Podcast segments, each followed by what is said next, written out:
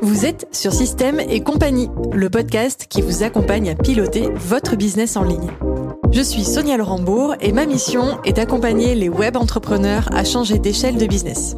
Ici, vous découvrirez des conseils, des concepts et des réflexions pour reprendre le contrôle sur votre temps et votre activité et structurer et développer votre business en ligne. Bonne écoute Hello hello Je vous retrouve aujourd'hui pour un épisode full valeur. J'ai demandé à Arnaud, donc notre expert finance pour cette seconde saison, de nous développer trois concepts clés concernant la gestion et le suivi des finances.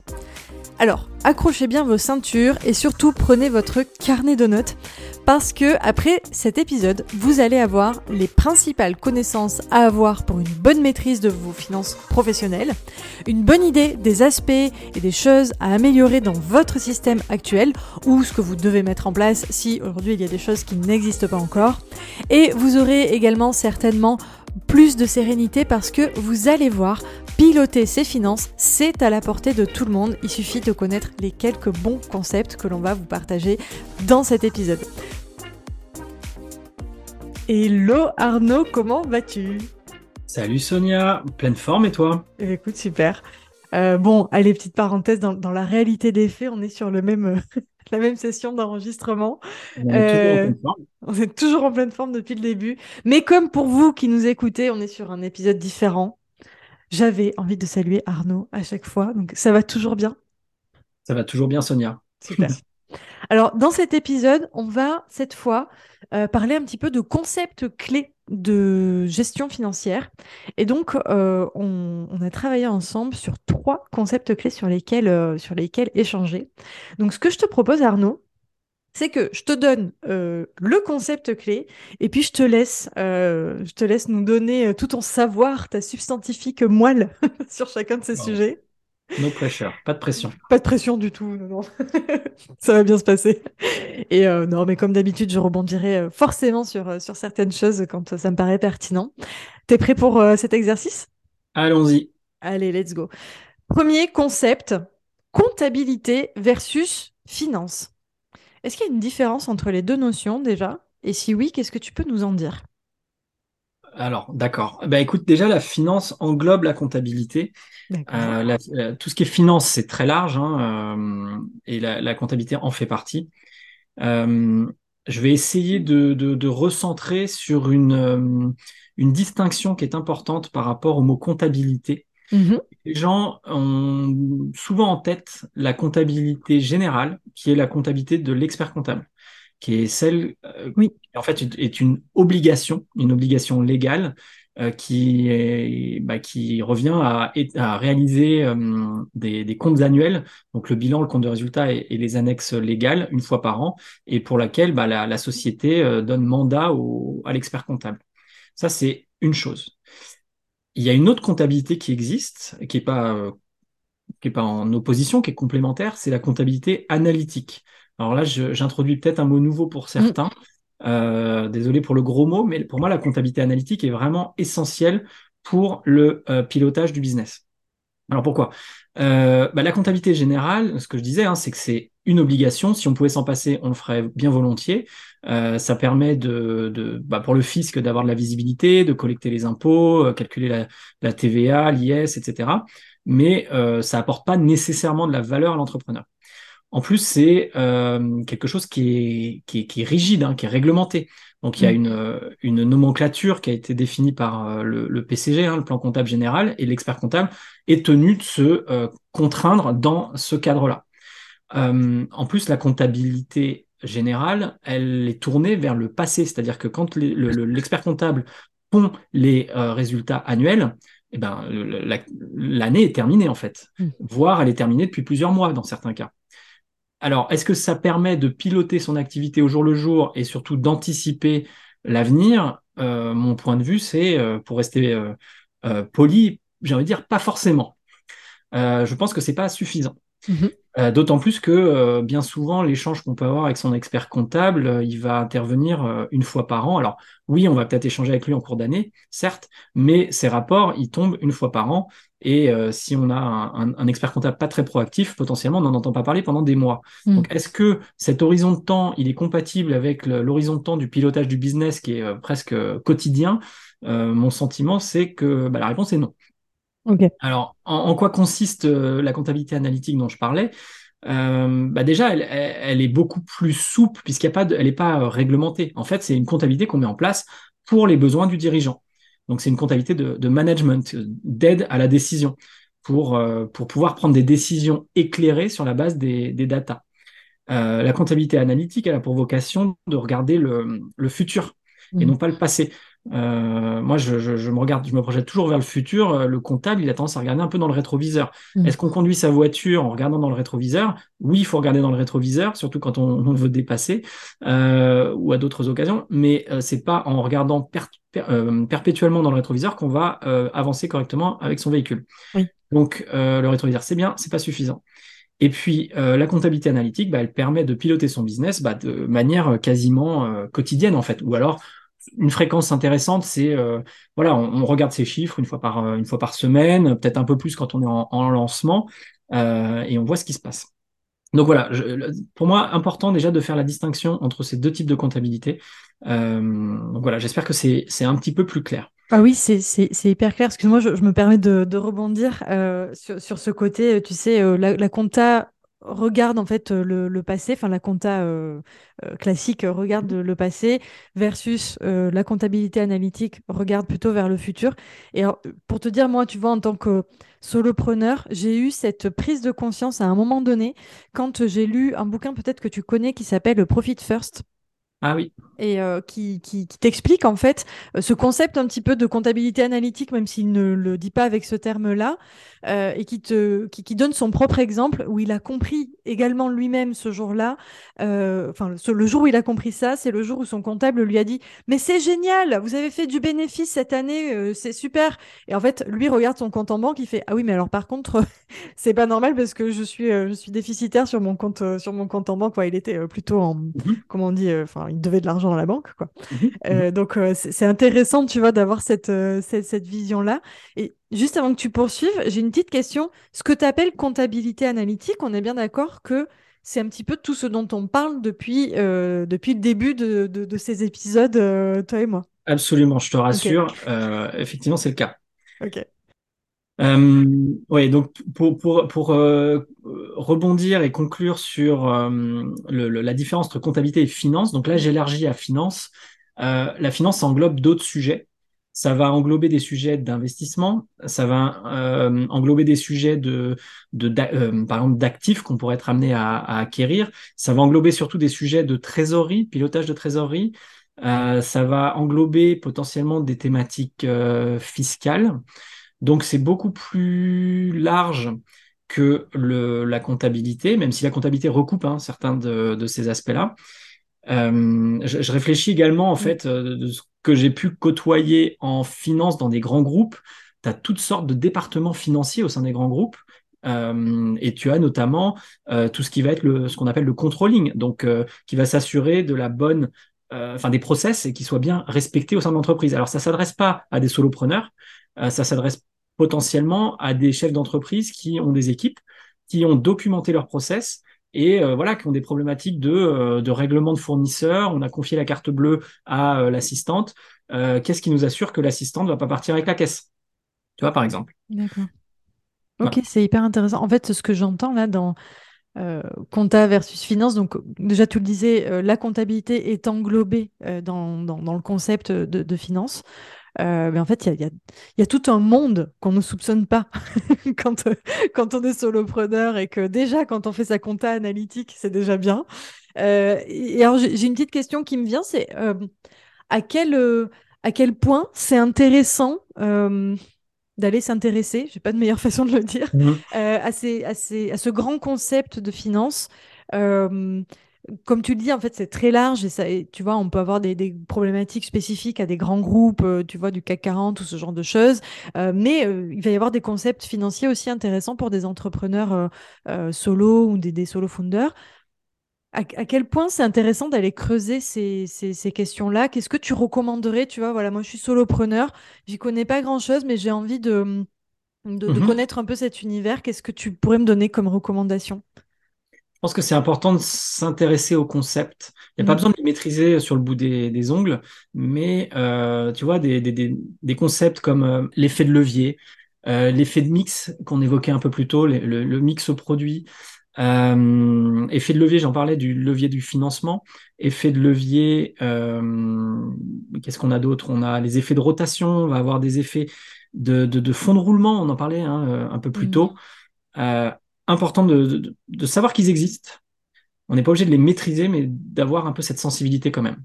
Ok, ok, hyper intéressant. Donc, euh, plongez-vous dans les notions euh, de finance. Euh, surtout qu'aujourd'hui, je pense qu'il y a quand même, même si ça reste un, sujet un peu flou, comme tu dis, pas très sexy et pas toujours bien documenté, je pense qu'on trouve quand même de plus en plus de, ressources, notamment parce qu'il y a plein d'entrepreneurs qui s'intéressent au, côté euh, investissement, etc. Donc, on peut quand même trouver des, euh, ressources intéressantes. Mm-hmm. Absolument. Ok, merci pour ce premier concept. Euh, on va passer au deuxième. Là, l'idée, c'est d'aller explorer un petit peu quelques concepts de base, justement, de, de l'analyse financière, donc de la comptabilité analytique. donc, tu vois, dans les exemples que je te donnais, l'idée, c'est est-ce qu'on peut parler peut-être de chiffre d'affaires, de marge, de renta, de trésorerie? Est-ce qu'on peut faire un point là-dessus pour éclairer les lanternes de nos auditeurs? Absolument, ok. Donc euh, oui, les, concepts clés de l'analyse financière. Donc le, chiffre d'affaires, on l'a évoqué, hein, tu connais maintenant mon, point de vue sur le chiffre d'affaires, l'importance de regarder le chiffre d'affaires, mais surtout de regarder également ses marges et sa rentabilité globale. Euh, faire la distinction entre le chiffre d'affaires et les encaissements, c'est important parce qu'en fait, euh, on annonce, euh, tu vois, on fait un lancement, on dit tiens, j'ai fait, euh, j'ai fait 100 000 sur mon lancement. Ok, super. Sauf que 100 000, bah voilà, est-ce que tout a été facturé? Oui, a priori. Est-ce que tout a été encaissé? Bah pas forcément. est-ce qu'on va avoir ce qu'on disait précédemment des, des, retours, c'est-à-dire il va falloir rembourser certains clients Est-ce qu'il va y avoir des impayés? Donc ça, c'est des, des, des ratios qu'il va falloir monitorer. Quel est le taux de marge, alors je dirais le taux de marge brut dans un premier temps, qui va faire la distinction entre le, enfin, qui va faire le ratio entre les, la marge après coût variable. Alors je m'explique. Il y a des dépenses qui sont directement proportionnelles au volume d'affaires. Je parlais précédemment des, des closers, je parlais des éventuelles commissions, soit pour euh, des, des, prestataires qui sont commissionnés sur la performance d'un événement. Euh, ça, c'est variable. C'est-à-dire que plus on va vendre de chiffre d'affaires, plus on va euh, décaisser et devoir rémunérer les prestataires. Mm. Donc, absolument essentiel de regarder la marge après ces coûts variables. Et ces coûts variables, en fait, ils sont indépendants de la structure de l'entreprise, de, tu vois, que le, que, le hum, chef d'entreprise, il se forme ou qu'il se forme pas, qu'il ait des bureaux ou qu'il ait pas de bureau, on s'en fiche. Ce qu'on regarde dans un premier temps, c'est la marge brute, donc qui est directement liée aux produits vendus. Oui. Est-ce que je vends dans mon programme euh, des séances de coaching? Si oui, combien il y en a? Et combien me coûte une heure de coaching par un de mes coachs? Je vois. Tu vois, Donc, euh, généralement, dans l'infoprenariat, on a à ce niveau-là des marges qui sont euh, assez élevées. Après, on va avoir un problème de taille critique, c'est qu'on a aussi des, hum, des coûts fixes qui sont disproportionnés parce que on est en lancement d'activité et du coup, bah, les dépenses fixes, elles sont entre guillemets incompressibles et le seul moyen de les diluer, bah, c'est de faire une, de, la croissance. Pour le coup, je reviens à la croissance et d'avoir des économies d'échelle. D'accord. Parce que ton comptable, il te coûte, euh, peu importe, 1000 euros, 1500 euros l'année, peu importe. Euh, ça, cette dépense, tu vas l'avoir quoi qu'il arrive. Donc, si ton chiffre d'affaires, il est faible, proportionnellement à ton chiffre d'affaires, ton comptable, il va te coûter cher. Par contre, que tu fasses euh, 50 000, 100 000, 1 million d'euros, ton comptable, il va te coûter à peu près pareil. Alors, oui. Oui. En fait, ils vont, ils vont augmenter leurs tarifs parce qu'il y aura plus de volume de, à traiter, mais ça va rester dans une certaine fourchette. Oui, ça va pas être proportionnel. Le coût du comptable ne va pas être proportionnel en fait à, ta croissance. Euh, voilà. Et, Et, du coup, un élément, je dirais, qui est important pour le pilotage, c'est d'essayer de mettre en perspective la, nature des dépenses en proportion du chiffre d'affaires. Et souvent, c'est assez parlant. Par exemple, euh, un, petit ratio rapide euh, que tout le monde peut faire, c'est de se dire quel est le bénéfice euh, net à la fin de l'année rapporté au chiffre d'affaires. Donc le chiffre qui est tout en bas là sur le compte de résultat que le comptable a, pondu. combien, quand si on divise par le chiffre d'affaires, hors taxe bien sûr, quel, est, quel est le taux? Et ça, ça donne déjà une indication. ça va donner une indication d'ailleurs quand on va investir dans des ressources, parce que le ROI attendu, euh, doit être, comment dire, l'inverse de ce ratio. Bon, en gros, si je, simplifie, parce que là, ça va être un peu obscur, euh, si ton euh, return on sales, donc ton, ta marge bénéficiaire, on va dire, pour simplifier, est de 20%, ça veut dire que potentiellement, si tu investis dans des coûts fixes, il faut qu'il faut qu'il te génère 5 fois, donc l'inverse de 20%, donc 5 fois en ROI, ce qui t'a coûté. Si jamais ton ROI est inférieur à 5 fois, c'est que potentiellement, tu vas diluer ta marge bénéficiaire. Voilà, donc désolé, je suis devenu un peu technique, mais euh, c'est le type de, ratio. Donc pour revenir à des choses plus simples, prendre le coût de ces, de ces prestataires et de les rapporter au chiffre d'affaires. Prendre le coût de ces investissements marketing et de les rapporter au chiffre d'affaires. Et voir un peu la proportion. Ok. Et souvent, c'est parlant. Oui, c'est intéressant cette, euh, cette notion de proportion. Et oui, tu es, rentré un petit peu dans le côté euh, un peu plus technique de ton métier, mais c'était aussi intéressant, tu vois, de même si on comprend pas tout, revenez en arrière et prenez des notes. Non, c'est intéressant de voir que, tu vois, l'analyse, elle peut aussi être fine. Tu vois, on peut avoir des, on peut avoir une analyse un peu entre guillemets grossière, je, mets des gros guillemets à ce mot, voilà, mais mm. qui déjà en fait est, intéressante et peut être suffisante à certains euh, niveaux euh, de business, mais c'est intéressant aussi de voir que euh, on peut aussi avoir une analyse plus, comme tu dis, granulaire. On peut rentrer dans le dans le détail et en fonction en fait de la stratégie, des besoins, de la vision, des objectifs qu'on va avoir, les finances en fait et du coup ces concepts de marge, de rentabilité, de trésorerie, etc. nous permettent d'avoir euh, d'avoir en fait une, analyse et donc ensuite après des actions euh, qui sont euh, c'est un peu de l'orfèvrerie quoi. bah oui et puis on va se conforter ou se faire peur et si on se fait peur dans ce cas-là il est temps de mettre en place des actions correctives. Exactement oui tout à fait tout à fait.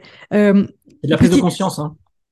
non mais c'est ça et c'est en, en, gros si je résume le tu vois concept les concepts en fait marge renta etc euh, si on peut les résumer, alors chacune, on peut rentrer en détail et faire un espèce de cours magistral euh, technique comme, euh, comme on, a pu le voir.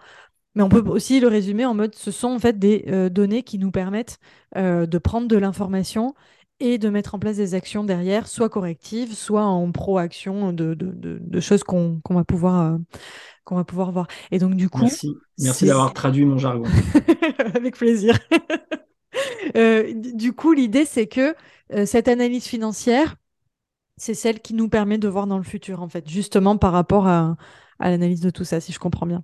C'est ça. On va, on va poser les rails, en fait, pour reprendre encore une métaphore de transport, et, pour aller en direction de l'objectif qu'on s'est fixé. Et si jamais on sort de ces rails, l'objectif, c'est de l'identifier le plus tôt possible pour le corriger le plus tôt possible, de comprendre pourquoi on a déraillé, euh, et si possible, revenir sur les rails. C'est encore une fois intéressant tes métaphores parce que si je prends celle-ci et que je, me dis je déraille pendant des kilomètres et des kilomètres et que je ne m'en rends pas compte, bah le jour où je m'en rends compte, le coût en fait que ça va engendrer, euh, mais, mais en fait le coût global, hein, c'est-à-dire en ressources, en argent, en temps, en énergie, tout ce que vous voulez, pour revenir reconstruire des rails qui vont me remettre en fait sur, euh, sur la voie de base, ben, en fait c'est compliqué quoi. Absolument, ouais. Trop bien. Merci Arnaud pour euh, avoir développé ce, ce, ces, enfin, ces, ces idées-là. Je vais même pas parler de développer des concepts parce qu'en fait, ça aurait été trop compliqué de rentrer dans, dans chacun d'entre eux, je crois. Euh, est-ce que juste, avant de passer au, concept suivant, est-ce que euh, on peut rassurer les personnes qui nous écoutent en disant Ok, mais c'est génial ce qu'il me dit Arnaud.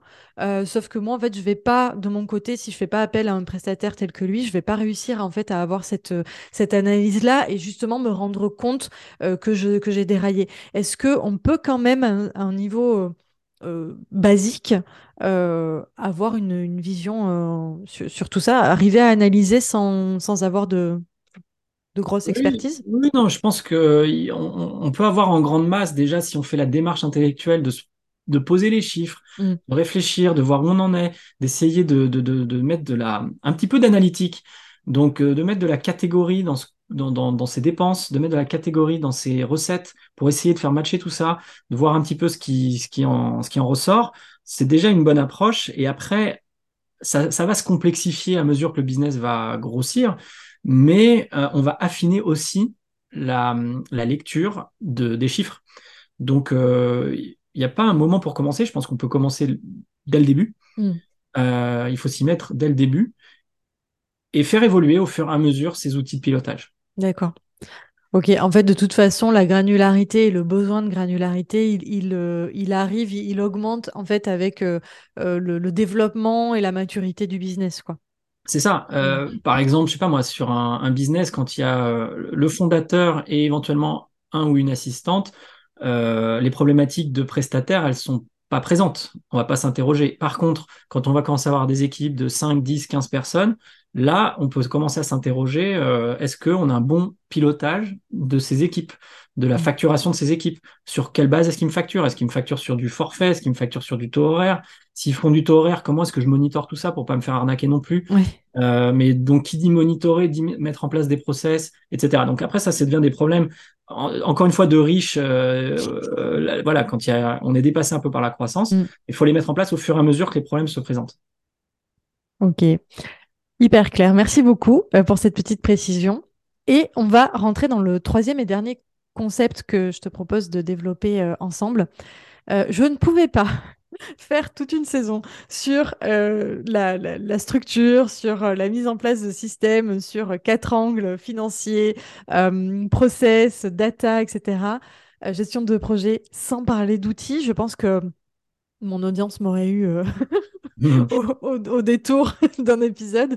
Euh, est-ce qu'on peut parler un petit peu d'outils et de, KPI C'est-à-dire que bah, déjà, il y a cette question de, euh, premièrement, avant de choisir peut-être l'outil, c'est comment je choisis euh, les, métriques que je vais, que je vais suivre et quels outils, en fait, je peux utiliser, qu'est-ce que toi tu recommandes pour aller suivre ces KPI et faire ce reporting avant de rentrer dans l'analyse? Ouais, très bien. Donc déjà, euh, bon, les KPI, j'espère que les KPI, tout le monde les a, en tête euh, ce que ça signifie, mais je, je reviens dessus. Hein, c'est des, outils de mesure de la performance. Euh, L'avantage, c'est qu'on peut les définir soi-même. Il n'y a pas, il a pas de KPI qui soit propre, enfin, qui soit applicable à tout le monde. Il faut vraiment définir des KPI qui sont propres à son business. Euh, alors, on va sortir un petit peu de mon périmètre. Je pense qu'il y a des KPI qui sont essentiels sur la partie marketing. Oui. Euh, et, là, moi, je vais pas trop sur ce terrain-là. Euh, je laisse les experts euh, expertiser les KPI sur le marketing. Par contre, je vais plus aller sur des KPI financières, évidemment. donc, tu parlais d'outils. Il serait intéressant de se demander quels sont vos outils de, facturation, par exemple, déjà pour hmm. commencer. Où est, la, où est la source de données la plus fiable?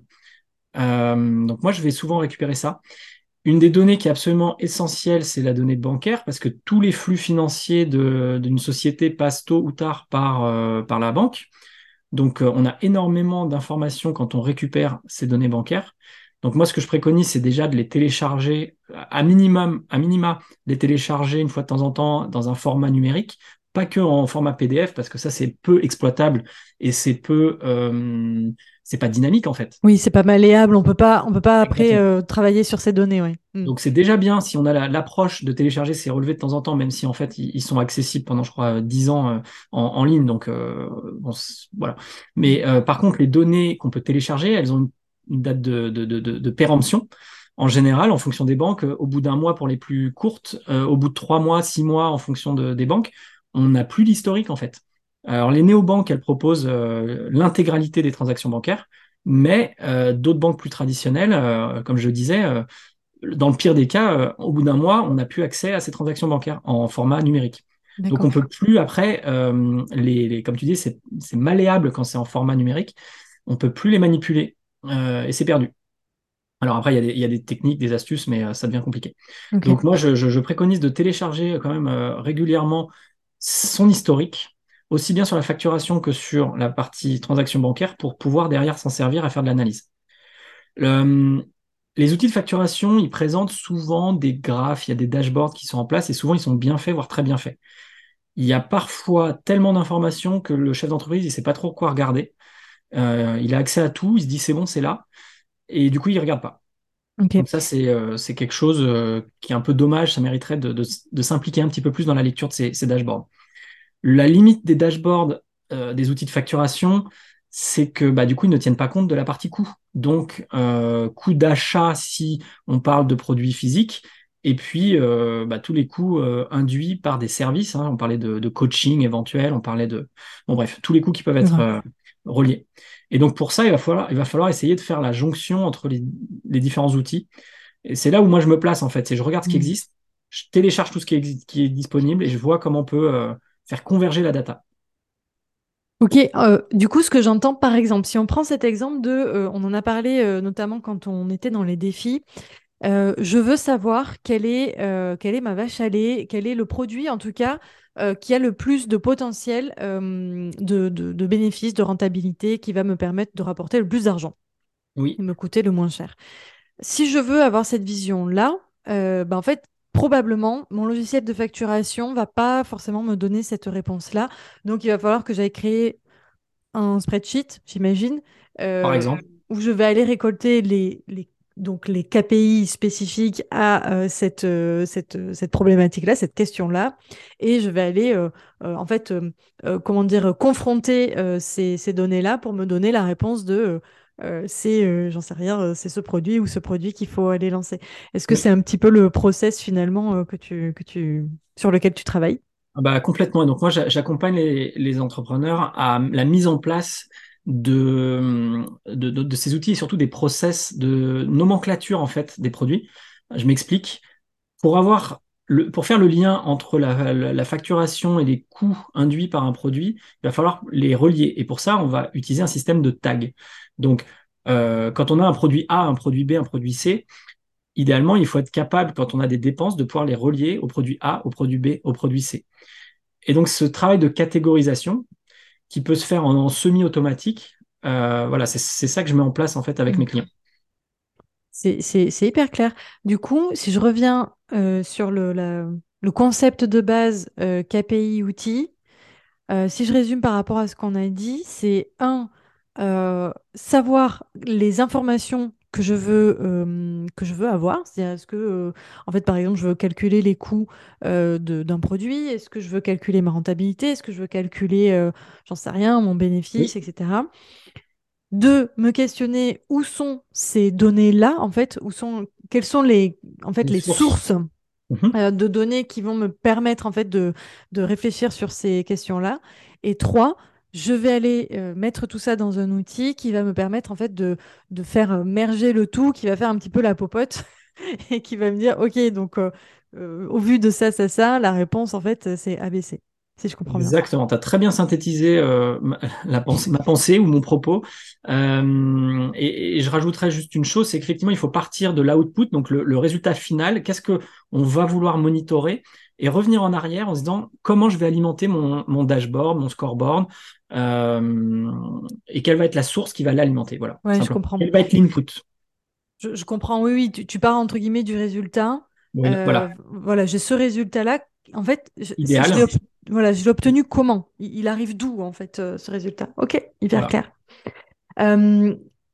Est-ce que tu peux recommander, alors quand je dis recommander des outils, c'est pas forcément euh, nous, dire euh, euh, Penny Lane ou j'en sais rien quoi qu'il faut utiliser, parce qu'on l'a déjà dit, ça dépend complètement du, de ce qui existe déjà, des objectifs, du niveau entre guillemets de business.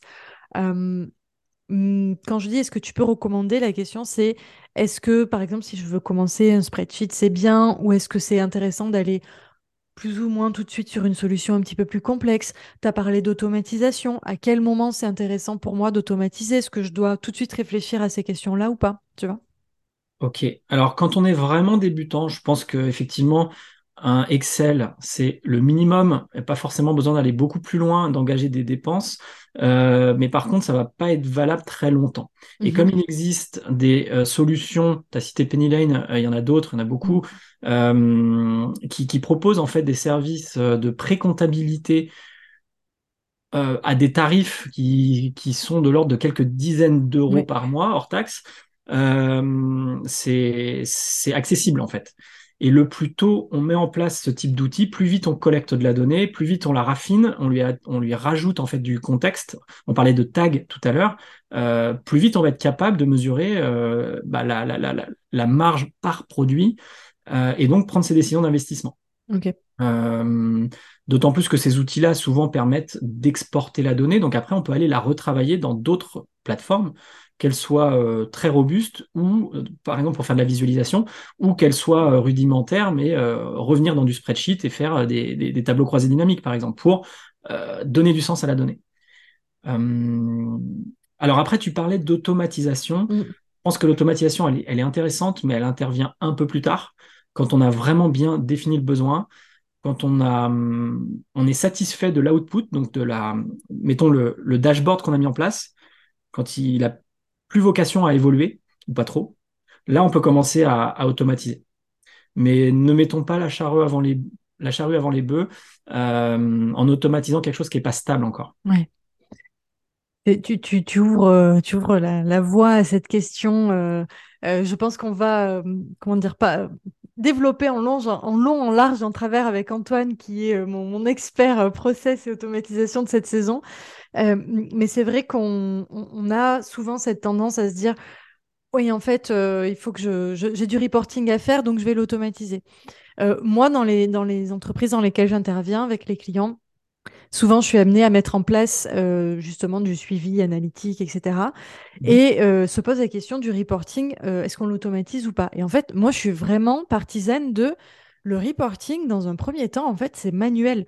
Déjà parce que dans un premier temps, on n'a pas besoin d'aller euh, reporter euh, des tonnes de données. Et en fait, ce serait plutôt contre-productif euh, d'aller euh, faire un reporting de, je sais pas, 10 000, enfin, je- j'exagère, mais de, de 10 ou 20 lignes, en fait, pour un même sujet.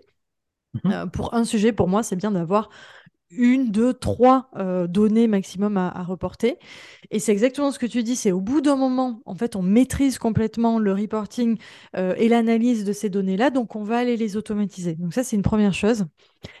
Et la deuxième, je trouve, c'est que quand tu fais ton reporting manuellement, euh, ça te, je sais pas comment dire, tu es euh, connecté en quelque sorte, pour parler un peu ésotérique, mais tu es connecté euh, à, euh, à cette, euh, à cette analyse, à cette donnée, et tout de suite, tu as une autre dimension, je trouve, euh, quand tu vas collecter euh, ton, euh, ton, ton chiffre d'affaires, euh, en tout cas tes encaissements euh, mensuels, et que tu les reportes plus ou moins à la main, tu n'es pas obligé de le faire euh, tout manuellement, mais quand il y a quand même une partie du process qui est manuelle, je trouve que ça te donne une réalité de ton terrain euh, que tu n'as pas forcément en fait quand tu euh, quand, quand automatises cette partie-là. Donc évidemment, il y a après un niveau de business où tu, tu ne peux techniquement plus faire à la main. Mais euh, voilà, le petit ajout que je voulais, que je voulais faire là-dessus. Je suis euh, parfaitement en ligne avec ce que tu viens de dire. Je me permettrai de rajouter juste un petit bémol parce que tu as dit donc le, la- remplir les, les dashboards à la main. Mm. Euh, oui, dans une certaine mesure. C'est-à-dire qu'il y a quand même des choses qu'on peut, euh, avec des, des formules pas très compliquées, quand même, euh, des formules de, dans des spreadsheets, de, de, pour récupérer la donnée. En fait, ce qu'il faut quand même éviter, c'est que ça devienne trop chronophage, que ça devienne une euh, tâche rébarbative qu'on procrastine. Du coup, on le fait pas. Du coup, on n'a Oui. pas de lisibilité. Et en plus, quand c'est manuel, potentiellement, ça peut être faux. Donc moi, j'aime bien quand même mettre un certain niveau d'automatisation, alors sans faire appel à des, à des Zapier, des Make, etc., Mm. ne serait-ce que des formules de, de, de je, vais, je vais rentrer dans le détail, mais du, de la recherche verticale sur une base de données. Tu télécharges, euh, tu télécharges depuis ton outil de facturation euh, la donnée brute et tu fais en sorte que ça alimente ton, ton scoreboard en quasi automatique. Donc en fait, ça, ton, ton opération, elle revient juste à aller chercher tes transactions, copier-coller, et normalement ton dashboard, il est quand même à jour. Euh, voilà, je voulais juste refermer cette parenthèse. Oui, non, mais tu as raison de rebondir là-dessus. euh, C'est important aussi, oui. Si on a trop de, données à récolter euh, à la main, en fait, on ne le fait pas et du coup, on procrastine et voilà. Du coup, on n'a pas, pas la donnée. Donc, trouver le juste milieu, en effet, entre euh, je fais du reporting à la main parce que ça me permet d'être connecté euh, au sujet que je suis en train de reporter, d'analyser. Tout en gardant une, certain, une certaine mesure parce que c'est évident que si, je sais pas, tu as 50 données financières à, rentrer toutes les semaines, bah, tu vas pas le faire mmh. en fait. voilà. Tu vas pas le faire, donc tu vas perdre en visibilité. Et si tu le mmh. fais, ça va avoir un coût. Il y a un coût d'opportunité, soit pour toi parce que tu le fais toi-même. Alors en tant que dirigeant, tu devrais pas être la personne qui le fait déjà. Soit c'est quelqu'un dans ton équipe et euh, souvent ça incombe à, l'assistant, l'assistante. Euh, et cette personne, elle facture souvent à l'heure. Donc euh, tu peux assez vite te dire combien te coûte ton, ton reporting. Et est-ce que tu as un retour sur investissement de ce reporting? Complètement. Oui, alors c'est sûr que si tu le délègues, comment dire, si c'est toi qui as besoin de la vision analytique et que tu délègues la partie reporting, ce que je viens de dire, en fait, est complètement anéanti. C'est-à-dire qu'en fait, tu es plus connecté à ton, t'es plus connecté à ta donnée, donc autant l'automatiser. Clairement. ouais, et puis tout dépend de la taille du, business. Euh, comme tu dis, en fait, au début, c'est important d'être connecté à ces chiffres. Mais à un moment, quand on est chef d'entreprise d'une grosse boîte, on peut plus le faire soi-même, en fait. Donc après, il faut avoir l'ownership du, du, scoreboard et, savoir le lire, par contre. Complètement. Oui, c'est ça.